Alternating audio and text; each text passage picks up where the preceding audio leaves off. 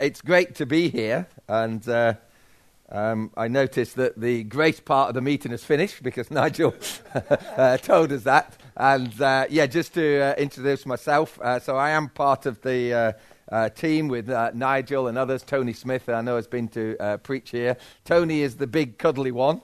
I am not.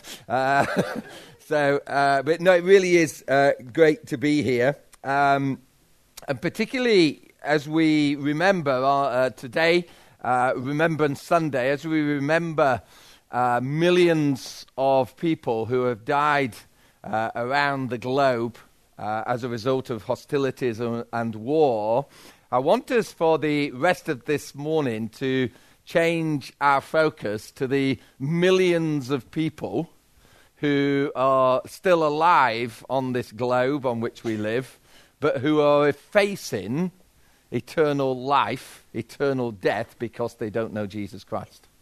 I want us to think about, as we remember, uh, as Nigel put it, the, the end of hostilities that happened, let's see, what was it, 94 years ago today, this morning. As we think about the end of hostilities, I want us to think about uh, those thousands of people who, millions of people live in our nation the thousands of people who live in this town of Wrexham and the surrounding cities and towns, the thousands of students who are at this university, the hundreds of people that you know, that we know, all these people for whom they are still at hostility with God because they have not been reconciled to God through Jesus Christ. That's where uh, I want to go uh, this morning. I want to uh, stir you and encourage you about being an ambassador for Christ. And I want you to turn, if you've got your Bible with you,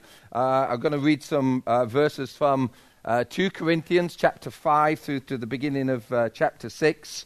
one of my favorite passages of Scripture, and I'll tell you why in a moment when I've, when I've read it. So 2 Corinthians and chapter 5, I'm going to start at verse 17 where Paul uh, starts with one of his favorite words, therefore. So, in other words, he's, he's coming to an end of an argument that he's been uh, building up to. If you want to read what that argument is, then you'll have to read the preceding verses and chapters when I encourage you to do that. But I'm starting at verse 17. Therefore, I'm reading from the ESV. Your translations may be slightly different. If anyone is in Christ, he is a new creation.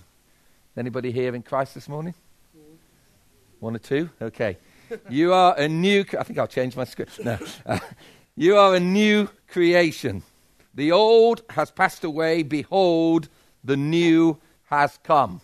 All this is from God, who through Christ reconciled us to himself and gave us the ministry of reconciliation. That is, in Christ, God was reconciling the world to himself not counting their trespasses against them, and entrusting to us the message of reconciliation. Therefore, we are ambassadors for Christ.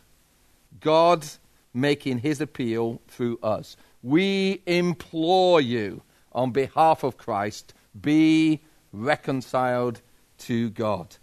For our sake, he made him to be sin who knew no sin so that in him we might become the righteousness of God.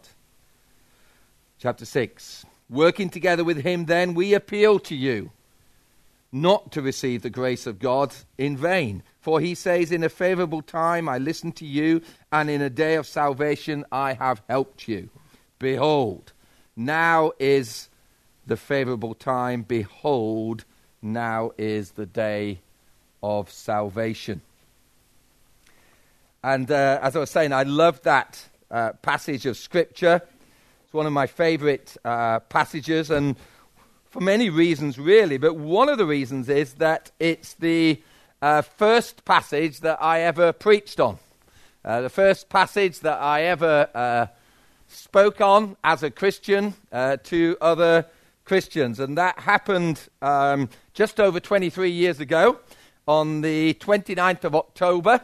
1989 uh, uh, in a, uh, an Anglican church called uh, Holy Trinity Attleborough in the Midlands, in between Leicester and Coventry. It was the first time I was given the privilege of speaking in a church.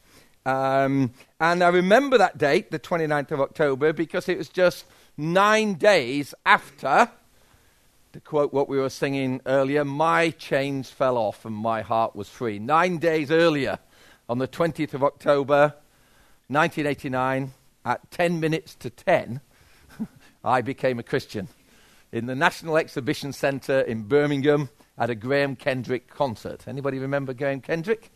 I've never met anybody else who ever became a Christian and got saved at a Graham Kendrick concert. Uh, it wasn't particularly an evangelistic event. He, there was no gospel preached or, or whatever.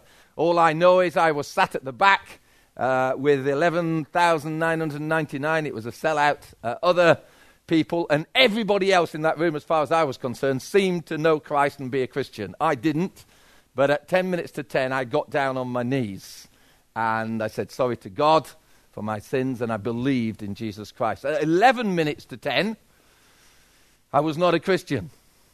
The Bible says I was still dead in my transgressions and sins. The Bible says I was still separated from my God. I was still in hostility uh, with my God.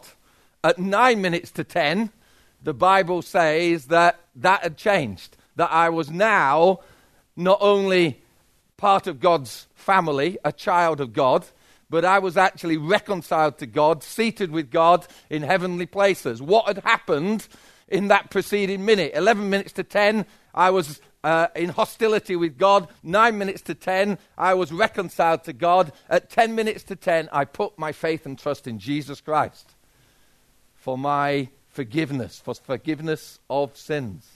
And all I know is, is that when I sing that song, my chains fell off. My heart was free. I know that that's when it happened for me.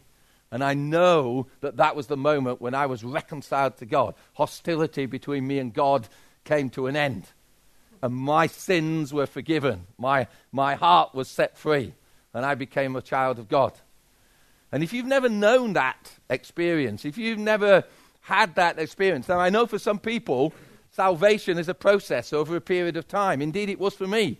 There was lots of important things leading up to that day and that evening and that moment, and there's been lots of stuff I've had to learn and build upon since then.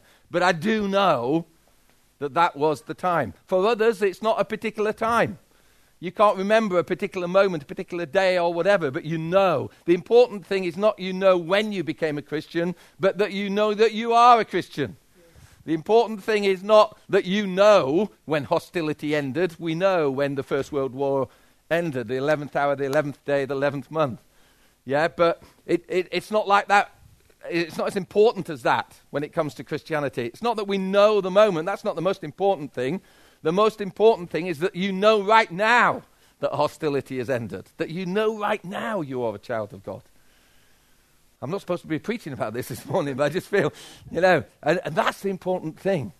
If you know, if you, if you don't know that you're reconciled to God, if you don't know, if you're not sure that hostility between you and God is at an end forever, on this day when we remember the end of, of, of hostilities, then make this a day when you know you're no longer at war with God. Make this the day when you know the enmity between you and God that the, the stuff in your life that separates you from God does not separate you any longer. And you can have that assurance this morning. 20th of October, 1989, at 10 minutes to 10. That was the moment I became a Christian. And um, it was a, an amazing uh, transformation, really, because the first 34 years of my life, I wasn't a Christian. I wasn't born into a Christian family. I didn't go to church when I was a kid. Uh, I didn't go to church when I was at university. Uh, when Ruth and I got, uh, got married, um, neither of us were Christians. She came home from church one day. She was a little bit more of a church background than me. She started going to church again four years after we'd been married. She came home from church one day and said, I've become a Christian. And I thought the Moonies had got her or some strange cult or something like that. And then I quickly reconciled it to thinking, oh, it's all right. Don't worry, it'll give her something to do. You know, not only was I proud and an arrogant atheist, I was very sexist as well. And I thought, you know, Christianity, it's okay for those people who need something like that in their lives. People who just need something else. People who perhaps can't cope with life. And I knew because of my previous visits to churches that they were, large, or certainly the churches I went to, largely populated by the female, female of our society. And if you were a man and you were a Christian, what a wimp. And you probably played a guitar with uh, a multicolored strap. No, he hasn't got one of those. With a, G, with a Jesus love you sticker on it. Do you remember those? And you wore brown open-sewed tandles with socks. You know, that was my stereotypical image of a Christian man. A wimp, if you like. And uh, that's where I was at for most of my life. And then I started to meet men who I couldn't pin that label on. I started to meet men who couldn't answer all my uh, arrogant uh, bombarding of questions. They couldn't answer all my questions, but they believed that the Word of God was true. You see, I knew the Word of God, I knew what it said. Didn't believe it was the Word of God, but I knew that Christians were supposed to believe it was the Word of God. And the thing that I couldn't understand is why Christians didn't live this out. Because I'd read this and I thought, I looked at the church and I thought, well, they don't believe this. If they don't believe it, why shouldn't I believe it? Until I started to find and speak to men who did believe it. And they didn't have all the answers, but they did believe it. And uh, for me, it, it, started to change when someone said to me, Steve, call yourself a Christian. Uh, sorry, call yourself a historian. I was a, uh, did history at university, loved history, still do. They said, call yourself, you say you're a historian, how come then you've never checked out the facts about Christianity? How come you've never looked at the evidence for the Christian faith? And that really made me cross because I prided myself on evidence and facts. And I'm a Yorkshireman, you know, so if I could feel it and see it and touch it, I, I believed it. None of this airy fairy spiritual nonsense. But this guy said to me, this guy said to me, Look at the evidence, look at the facts. So I started to look at it to disprove it. And along with many others who started to do that, you, once you really start to investigate, you realize that Christianity is true. That there is evidence, there are facts. It's a historical faith, it's based on real events with real people that happened in real time. And the documentation that we've got about that is, is, is reliable, more reliable than any other ancient documents that any of us could ever read by a million miles we know that it's reliable. And that's, I started at that point on a journey which culminated in, on the 20th of October 1989. And two days later, um, I went to church with my wife Ruth. Now, I'd started going a bit more regularly, uh, sitting on the back row, scowling at anybody who came anywhere near me. You know, so don't you Christians come and speak to me, or I'll give you a broadside. But on that Sunday morning, I was totally changed. I didn't sit on the back, I wanted to be near the front. I wanted to be down there where the action was. Uh, I wanted to make sure that I could see the words and sing the songs that we were, we were singing. And um, for the first time, two days later, that was the 22nd of October, I was with God's people um, as a Christian. And at the end of that uh, Sunday meeting, as people were, were milling around having a drink, whatever, uh, unbeknown to me, a conversation was going on between the vicar of that church and one of the, I think he was called a lay reader, who was preaching the following Sunday, 29th of October. And he said, this guy said, I'm really struggling next week, vicar, or the conversation went something like this, because I'm preaching on this passage in 2 Corinthians chapter 5. And the, in my plan, he was following some sort of plan which told you how to preach and what to say and what to do when and whatever. That in the plan it says at this point in your sermon, ask a new Christian to come and share about their faith. And he said, That's my problem because we haven't got any new Christians in this church. New Christians weren't very common in this particular church. And the vicar apparently said to this guy, he said, Why don't you have a word with Steve? He's behaving rather strangely this morning. So that was, that was the, bless him, the vicar's sort of summary of, of, of the behavior of a new Christian in his flock that morning. He's behaving rather strangely. Anyway, this guy came up to me and said, Look, I'm uh, speaking next Sunday and I'd like you to come and give your testimony. I said, What's the testimony? you know, I'd never come across the phrase really. And uh, he said, Well, just, just tell us what God's doing in your life. So I said, Yeah, okay then, that's fine. I thought that's what happened. You become a Christian on Friday, and then the following Sunday, you tell everybody about what God's doing in your life. So the following Sunday, on the 29th, this guy was speaking and preaching from this passage, 2 Corinthians chapter 5. And then he, at the end, he asked me to come up and uh, to speak, and I did. I, I can't remember too much about what I was saying, but according to Ruth, she remembers that I not only said what had happened to me about becoming a Christian uh, nine days before, but I went on to preach uh, a, a, simple gospel message because I read the passage, you see, that we were supposed to be speaking about, and it said there about being reconciling to God. So that's what I spoke about. And I also read in there about where Paul, I've read, Paul said then, we appeal to you to get right with God, to be reconciled with God. So I finished the, my, my preach with this sort of rudimentary appeal look, if you're not right with God, then come down here and we'll get you right with God. And God will get you right with Him. Now, my appeals have become a little bit more sophisticated since then, sadly. Um, and much to my amazement, a guy who I got to know and who, again, was uh, the husband of a, of a lady in the church who we'd been getting together and. Uh, uh, sort of annoying the, the, the, vicar in this place together uh, with our questions, he came forward and said, Steve, I don't know what's happened to you, but whatever's happened to you, I want it. Uh, at that point, I was struggling, so I called over uh, another guy who I knew was a Christian, who I thought knew would know what we ought to do, and together we prayed with this guy, and he became a Christian that Sunday morning. Now, that was my, if you like, entry into the Christian life. Um, and I, I just thought that that was normal. You become a Christian, you stand up and tell people all about it, and other people come forward and they become Christians as well. And you know what? For the last 23 years, I've tried desperately to hold on to that. That that should be what Christianity is all about. In my own sort of limited way, as a baby Christian, that, that morning, just nine days old, I implored people to be reconciled to God. As, as I read in the scripture, the scripture says we should implore people to be reconciled to God. So, not knowing that the, that's what the majority of Christians don't do, not knowing that maybe that doesn't happen very much in church or never happened at all in this church, I just stood there and did what the Bible told me to do to implore people to be reconciled to God.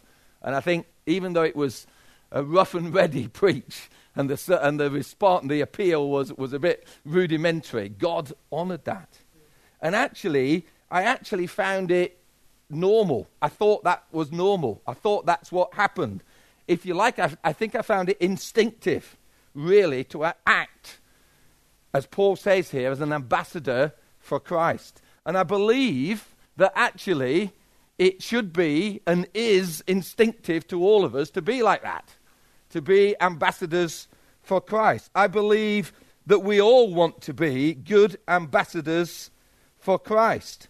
And I'd still believe that despite the indifference of the society that we live in, or even the hostility that we can face as Christians, especially if we raise our head above the parapet. I still believe that, despite every single one of us here will have, including me, will have our own list of evangelistic horror stories and failures. Yeah, where you've tried to be a witness, where you've tried to be a good ambassador for Christ. Because, why do I believe that? Because of what it says in our, in our passage here, verse 17. If anyone is in Christ, he is a new creation. The old has passed away, behold, the new has come. If you're here this morning and you are a Christian, then Christ is in you. Christ is in you. If you're a Christian, Christ is in you. And Christ just wants you to allow Him to shine out of you. And that's why it's instinctive. Instinctive. Should be natural because it comes from within us to implore people because that's what Christ came to do. Jesus Christ, when He walked this earth, He implored people to get right with Father God. And because Christ is in us, it should be instinctive for us to be like that. Being a good ambassador for Christ starts with recognizing that we're in Christ. And, you know, being an ambassador for Christ is not, it's not a, a job that we apply for. It's not a position to, that we arise to. You know, we, we start off as a putting the chairs out or making the tea, and then we you know, maybe get to be on the welcome or even producing the notices. And maybe one day we might get to the exalted status of being in the worship band. And then eventually we become an ambassador for Christ. No. It's not something that we, uh, you know, we rise to. It's not something that we get trained to do. It's not something that we, when we get to the top of the greasy tree, oh, we become one of those apostle-like persons, you know, an ambassador for Christ. Paul tells us, what does he tell us in verse 20? We are ambassadors for Christ. And the whole sense of this passage is we there is not just the apostolic team. Okay, so it's not just me and Nigel who are ambassadors for Christ. He's saying we, all of us, every single one of us, we are ambassadors for Christ. Turn to the person next to you and say, You are an ambassador for Christ. We are ambassadors for Christ. We can't get any higher than that. Now, what's an ambassador? That's the question. Who wants to give me an answer? What's an ambassador? A representative. A representative. Very good. Very good. A royal representative. Even better. Yeah, very good. Anybody else? The Collins English Dictionary says this rep- an ambassador is a diplomat of the highest rank, accredited as permanent representative to another country. Okay, that's what an ambassador is. A, firstly, a diplomat of the highest rank, accredited. So, every single one of us here this morning, if you call yourself a Christian, Christian, you are a diplomat of the highest rank. You cannot have a higher rank. You already have the highest rank. Okay? You, you, you know, you can't get any higher than that. It's got nothing to do with the position you have in the church or whether you are on the, on the leadership team or the eldership or what. It's got nothing to do with that. Paul says, the scripture says, you are a diplomat of the highest rank already. I became a diplomat of the highest rank on the 20th of October 1989 at 10 minutes to 10 by nature of the fact that Christ came to live in me. Yeah? You cannot get any higher. And people discount themselves. I'm sure many of you have discounted yourselves from mission and evangelism because you feel you're not good enough. You don't know enough. You're not gifted enough. Listen, you are an ambassador for Christ. How many people here have got the gift of evangelism or something of the gift of evangelism? Come on, be brave if you want to give me a lift. Mr. Harmon.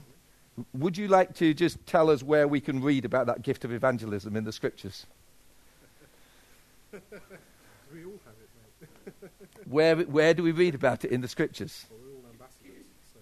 Yeah. Where do we read about this gift of evangelism that you say you've got? There isn't a specific. Correct. there is no such thing as the gift of evangelism. There isn't a gift being involved in mission and evangelism is not a case of waiting for the gift to come from on high. Yeah, let's explain it. You explain it. Would you like to read it to me? what does Ephesians 4, chapter, verse, chapter 4, verse 11 says?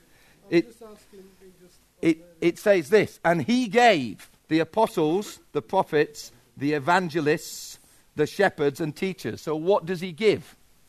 Evangelists. The evangelist. So the gift is the evangelist, the person, the man or the woman. So if I am an evangelist, and some people sometimes say I, I, I am, then I am a gift to you this morning. Okay? Uh, but what is my job? I'll speak to you later. What is my job? He gave the apostles, the prophets, the evangelists, the shepherds, and teachers, verse 12, chapter 4 in Ephesians, to equip the saints for the work of ministry for building up the body of Christ. That's what I'm here for, to do. That's what the evangelist does, to build us up so that we all do the work of evangelism. Evangelism is something that we do as ambassadors for Christ, not something that one or two people do because they've got a gift, because there is no such thing as the gift of evangelism. It's what we all do because we are ambassadors. You can't get any higher than that. And you've been accredited. So God has looked at you, or more correctly, He looks at Christ in you and says, You're accredited. You are my ambassador for Christ. You are my diplomat of the highest rank, and you cannot possibly get any higher than that. And then the other thing about an ambassador is that an ambassador is accredited as a representative to another country. Now, on the 20th of October 1989, 10 minutes to 10, I became a citizen of another country. I said, much better than another country. I became a citizen of heaven. What the Bible tells us is that when we become Christians, we become citizens of heaven. And in that same letter we just looked at in Ephesians, Paul says that I am now seated in heaven alongside Jesus Christ, alongside the Father. That is where I belong. We are already seated with him in the heavenly places with Christ Jesus. That's where we now belong. And we get a sense of that when we're gathered together, when we worship, particularly. Like this morning, there was, there was a sense of, wow, God is here amongst us. Wow, I'm with my brothers and sisters in Christ. Wow, this is, this is like being in heaven. Almost. You know, oh, we almost got there. And that's where we want to get to in our worship. And that's, and that's what happens. We're caught up in that. We're citizens of heaven. But as citizens of heaven, we're accredited as representative to another country. And this is the other country. this is the other country that we're sent to. We don't belong here anymore. I don't belong here. I I'm seated in the heavenly realms. That's where I belong. That's where you belong if you're a Christian here this morning. But God, because He knows best, sends you as an ambassador, as a representative. So it's, it's quite interesting because we think, you know, we have this thing that, you know, we're born as babies, you know, we live our lives, uh, we become a Christian, uh, we live the rest of our lives, we die, and we go to heaven to be with God. That's not what Scripture teaches. What Scripture really tells us is we're born, we live our lives, we become Christians, and we immediately are seated with Him in heavenly realms. And then God sends us back here to be His representatives. Now, this is a spiritual thing, but that's what Scripture tells us to believe. We're seated with Him in heavenly realms, but He sends us back here as a representative. Praise God, we differ from uh, many ambassadors, it's not permanent. Praise God, I'm not going to be stuck here forever as an ambassador. Praise God, one day He's going to call me home. Hallelujah. And I'll be seated with Him in heavenly realms forever. But for now, but for now, even though I'd rather be there, so Paul, you know, I'd, I'd rather be there, but no, he, for now, he sent me here. And what has he sent me here for? To be a representative, to be an ambassador for him. And notice this from those verses in 2 Corinthians 5. As these ambassadors, as these diplomats of the highest rank, Jesus Christ, the King, he sends us into this world as his representative, and he sends us with a message. Ambassadors go with a message. They represent the King, and they take the message of the King. King Jesus sends us out into his world with a message, and it's a message of reconciliation. Verse 18 All this is from God who, through Christ, reconciled us to himself and gave us the ministry of reconciliation. That is, in Christ, God was reconciling the world to himself, not counting their trespasses against them, and entrusting to us the message of reconciliation. We've got a message. We've got a wonderful message to give people as ambassadors, as representatives of the King. And we must be careful to get the message right. We must be careful to deliver the King's message, his message. Not our interpretation of the message, not what we think people want to hear, but the message that the King gives us as ambassadors to deliver to people. We've got to get it right. We must get it right. It's important to get it right. And because we know it's important to get it right, that's where things tend to go a little bit wrong because some Christians then shy away from telling people the message because they're not confident that they can get the message right. They can, they're not confident that they, they, they know all the bits of the message. You know, I've, oh yeah, I've got, I've got to, I've got to uh, witness to people. I've got to share the gospel with people, so I've got to tell them about, about Jesus, uh, how he came to earth, how, you know, that Jesus means the Lord saves, and we're coming up to Christmas, so Jesus is God uh, amongst us, and Jesus came to show us how to live our lives uh, like God, and Jesus came to die on a cross so that we can be forgiven for our sins because my sin separates me from God because God is holy, and therefore, if I'm full of sin, I can't have anything to do with God. So, therefore, Jesus had to die on a cross for my sin uh, so that there's no sin in me. So, therefore, there's nothing to stop me being reconciled to God so I can get over to God. Oh, and I mustn't forget that Jesus didn't just die, but he rose from the dead. Oh, and of course, Jesus promised that he wouldn't leave us on his own, he would send the Holy Spirit as well. And of course, um, because we've got the Holy Spirit, etc., etc., etc., and we think, huh. How do I, how do I, how do I deliver all that? How do I get that in the right order? How do I, uh, how am I able to communicate that? Do you know what? Maybe I haven't got the ability to do this. Maybe there is a gift of evangelism after all, and I haven't got it. Maybe I should leave it to the Nigels and the Steves and whatever. Maybe I should leave it. Maybe I'm not really cut out for this evangelistic larky. Well, if you're a bit like that, I've got good news for you this morning. Because the message that God gives us is very, very simple. And it's very, very short. It's very, very easy for us to understand and for us to deliver. Because according to the scripture, it's only got four words in it. And most of us here can remember four words. Verse 20 here's the message.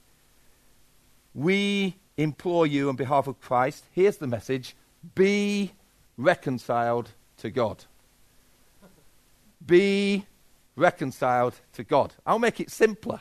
The message is get sorted with God. That's God's message that He gives us to give to people. That's the message that we need to deliver.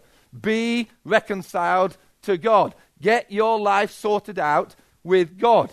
Now, in verse 21, he gives us a slightly longer version, in case some of us are sort of going to, um, you know, rise to even higher ranks of being able to communicate the message. Verse 21 um, For our sake, he made him to be sin who knew no sin, so that in him we might become the righteousness of God.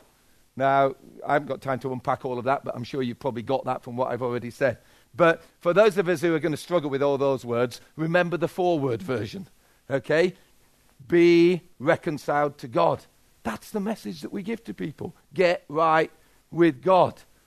That's the good news of the gospel that because of Jesus, people can be reconciled to God. And if you're here this morning and you would not call yourself a Christian, and in a, in a group this size, that's always going to be the case. And if it's not the case, then it should be the case. Because church is a place where people come to get reconciled with God. Okay? Not just for those who are already reconciled with God. If you're here this morning and you would not call yourself a Christian, then my message to you this morning is this get right with God. Be reconciled to God. That's the message. Get right with God. You need to get your life sorted out with God. And for those of us who are Christians, notice this from the rest of this text this simple message of being reconciled to God that God gives us to give to people, getting sorted out with God, that message should be delivered by those of us who call ourselves Christians with a certain amount of conviction and urgency. Yes? A certain amount of conviction and urgency. Paul says this, verse 20 We implore you. we implore you to be reconciled with God. Chapter 6, verse 1. We appeal to you. Some of the translations have got, we beg you, we urge you, we appeal to you, we implore you. These are words of conviction and urgency. The king's message, the king makes us ambassadors and he gives us a message, and it's a message of urgency. It's a message of conviction that we need to give to people. Now, I know we live in the 20th century. No, we don't, do we? We live in the 21st century. I know we've got to be sensitive to where people are at. I know we have to work out where people are on the Engel scale. You know that one, you know, uh, are they close to God or are they near to God? And we, we adjust our message and we build friendship with them first. Yes, we do. We have to w- recognize that this is the 21st century and most people would not call themselves religious. We have to be careful to address people's objections to the Christian faith. I love doing that. I love doing the Alpha courses. We've got on, our, on a guy on our Alpha course at the moment. He's possibly even more arrogant and offensive than I was before I became a Christian, and that's saying something. I love addressing people's objections. We have to build up a friendship with people. We have to build a bridge of friendship that will take the weight of the gospel. We have to be careful that we don't ram the gospel down people's throats, don't we? So we don't turn them off when we meet people for the first time or the 101st time. Oh, I'm still being careful. I'm still, I've got to build up that bridge of friendship. But here's a question to you How much of all that is the world's way of thinking and not a biblical way of thinking? How much of all that is the language and the attitude of political and religious correctness that has crept into the people of God? How much of all that is evidence that the prince of this world has not just blinded the eyes of unbelievers, but has also dulled the ears and dimmed the eyes of the king's ambassadors. How much have we bought into this lie that we've got to be careful, that we've got to build up bridges for 10 years before we can speak to people about Jesus? There's an urgency, there's a conviction.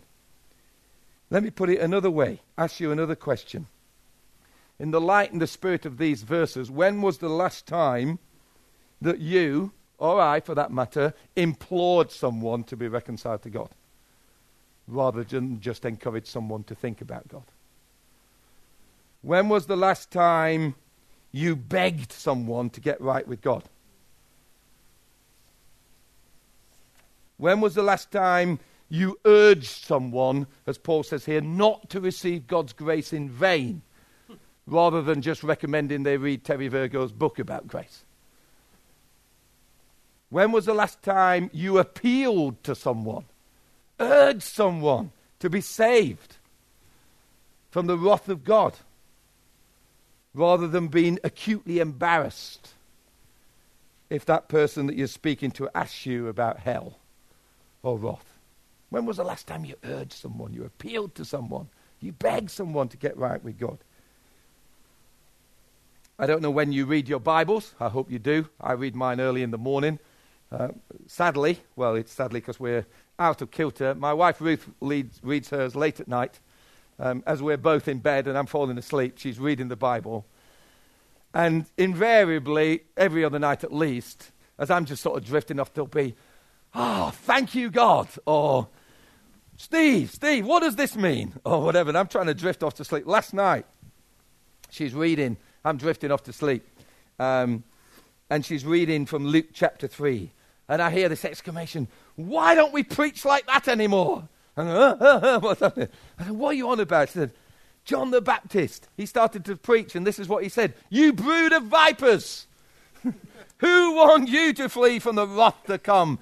Bear fruit in keeping with your repentance said, Why don't we preach like that anymore?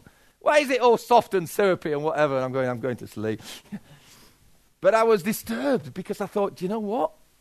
Apart from being annoying, this was midnight or something, um, she's right. Why don't we ever preach like that anymore? Now, maybe using the word brood of vipers may not be the most friendly way to introduce a preach on a Sunday morning, but I think there's a point there. When Paul's writing to the church in, in Rome, in Romans 1, verse 14 and, and 15. So this is when he's looking forward to visiting the church uh, in Rome, and he's writing to them to set out his, uh, his credentials and his gospel. He says this Romans 1, verse 14 I am under obligation both to Greeks and to barbarians, both to the wise and to the foolish. So I am eager to preach the gospel to you also who are in Rome. He's eager to preach the gospel. And when he says there, um, I am under obligation, if, you uh, if you look at that in other translations, you'll get different words for that uh, word obligation. I think in the NIV it translates it, I am bound. And probably the best translation is in the authorized version, the old AV, um, which says, I am a debtor. I am a debtor. And the word that everybody's trying to translate is the Greek word ophilo, which means to be in debt. To be in debt. Paul says, I'm in debt. I'm a debtor to the gospel. What does he mean by that? How can Paul be in debt? Why does he see preaching the gospel, telling people about Jesus, the king's message, as paying off or discharging a debt? Well, if you think about it, there are two ways of being in debt. The first way is to, if you use the example of money, is to borrow money from someone. You could say you're in debt to them. The second way is to be given money for someone else. So let's imagine, for instance, that I'm aware that Mr. Harmon here has fallen on hard times and he's really in a bad way and uh, money is hard to come by and I'm going to give him, I want to give him £10 just to help him out. Um, I was going to make it £20, but then I thought I was going to give it to Phil, and I wasn't sure I would get it back, so I made it a 10. But anyway, That's very kind. there you are. That's for Phil, that's for you. Now, in that example, by the way, I've got the serial number written down here, so don't worry about it. I want that back in a minute. We could say, we could say that Phil is now in my debt, okay? Because I've, I've, I've given him something. Can I have that back? Let's suppose that Phil wasn't here this morning and someone else had led us wonderfully in worship, as Phil did. Let's suppose he wasn't here, but let's suppose I still knew that he was in debt and I wanted this £10 get to him. What I might do is to give it to Nigel and say, Now, Nigel, this is for Phil. He's in desperate need of it. He, he needs this. I urge you to get this to Phil as, mu- as easily and as quickly as you can because he's in desperate need of it. Now, in that case, right? he's done it. Give it him back. You're spoiling my picture. In that case, what we could say is that now Nigel is in debt to Phil because he's got something from him, for him, that he's hanging on to. He, he's got something. I've given him something that is not for him, it's for him. And until such time as he gives it to him, he's in debt. He's a debtor. And the longer he sits onto that £10 note, knowing that it's not for him, that it's needed over there, the more he's going to feel bad about it. The more he's going to feel an obligation to pass it on. The more he's going to feel this duty that he's got to discharge to pass it on. You can pass it on if you feel him. He's put it away, look. Now that's the sense. Uh, I'll have that back. Thank you very much.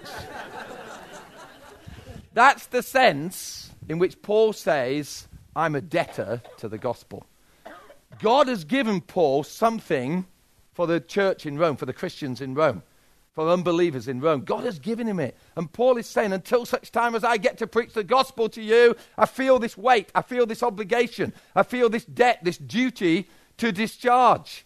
And that's the sense in which Paul is talking about being in debt to the gospel. It's not that he's borrowed anything from the Romans or, the Greeks or the barbarians, if you read the passage, that he must repay, but Jesus Christ has given him the gospel. God has given him the gospel for them. And Paul saw the gospel as like that. It's something that God had uniquely entrusted to him.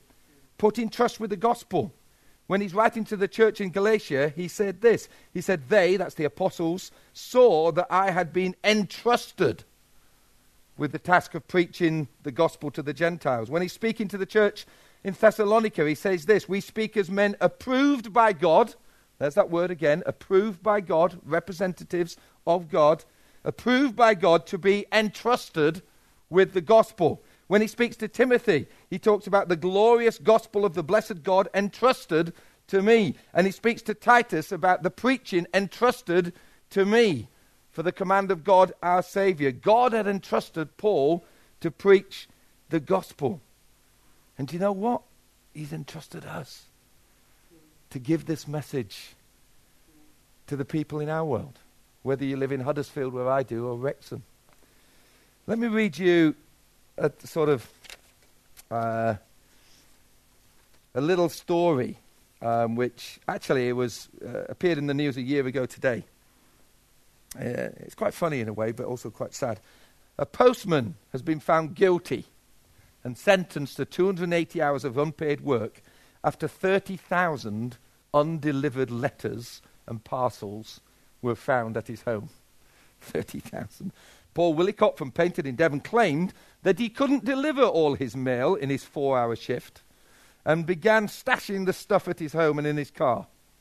He confessed to two charges under the Postal Services Act of delaying a postal packet or mailbag.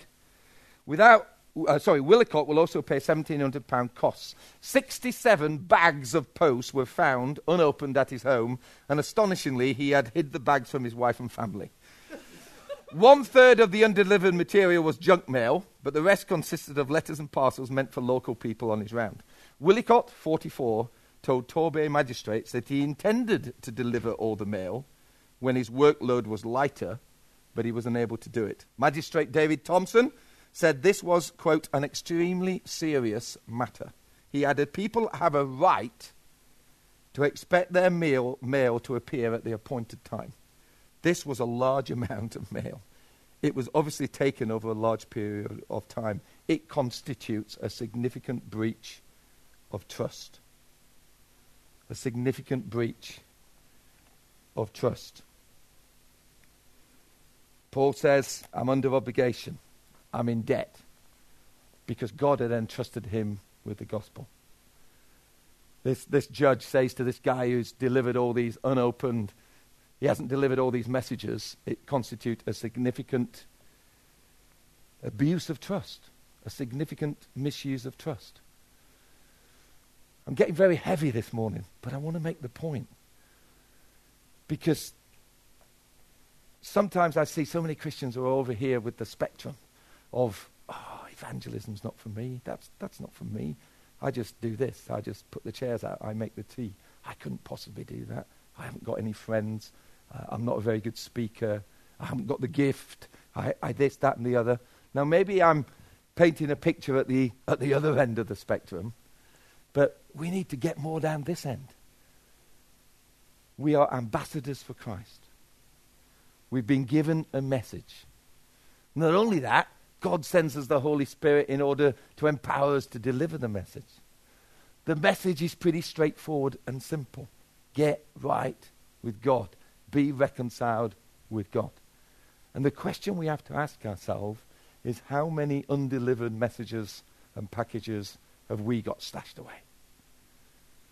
Not physical messages and passages and uh, packages and letters stashed away in letter, letters and, and, and garages and all over our homes, but messages that we've got in our hearts that we haven't yet delivered to people, people that we live with, people who we love, people who we work with, people who we study with people we just bump into.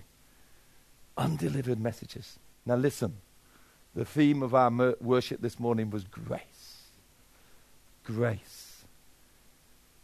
God is a God of grace. I've not delivered many messages, gospel messages, but I believe in a God of grace who picks me up and says, Steve, you missed that one. that guy I sent to you, he, he was just waiting to hear it, but don't worry, someone else has done it. but hey, come on, Steve, I'll give you some more. Oh, you missed that one as well. That neighbor that you've been living next door to for two years, who I think he's just about found out you go to church, hasn't he, Steve? You um, think so, maybe, not sure. Yeah, well, come on. God of grace. He picks us up, He gives us other chances. We've got messages to deliver, a message from the King.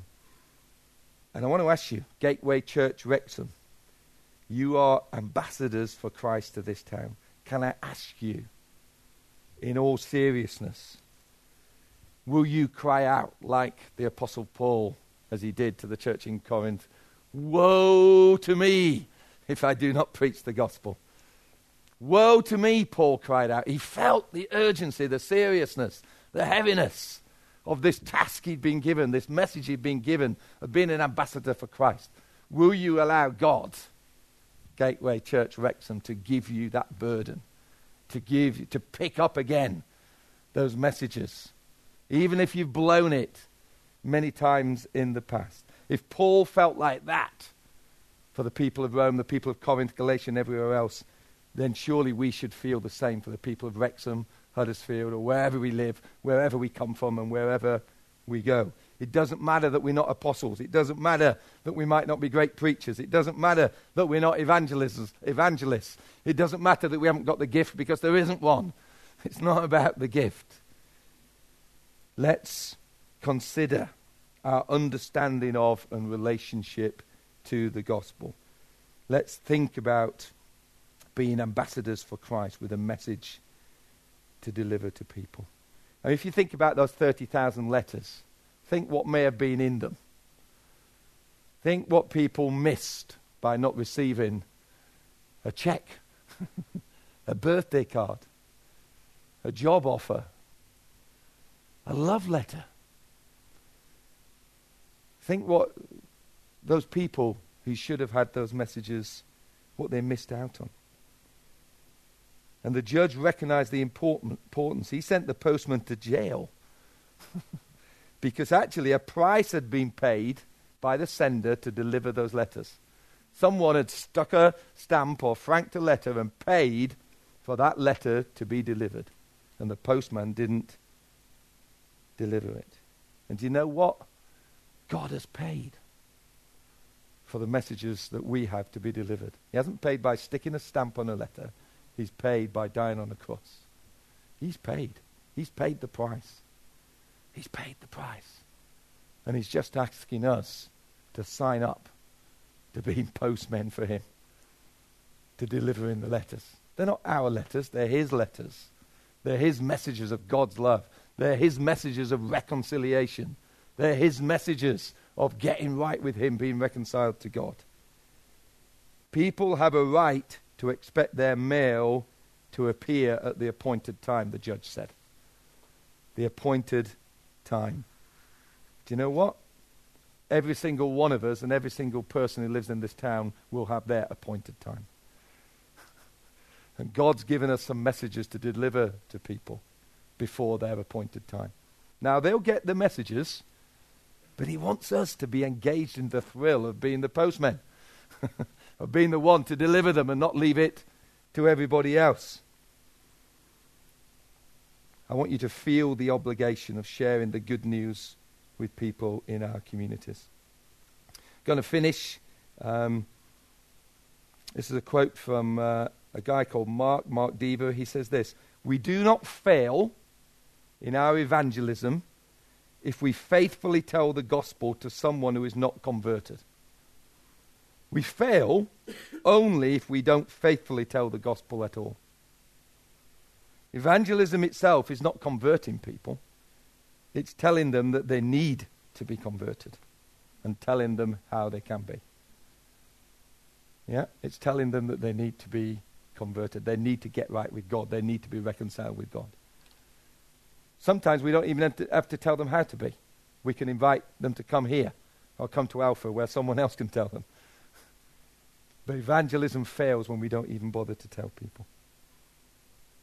Can we stand? Um, be good maybe if the band come up. Have we got time to finish with a song? Is that all right, Nigel? Can I just pray for us just before we sing?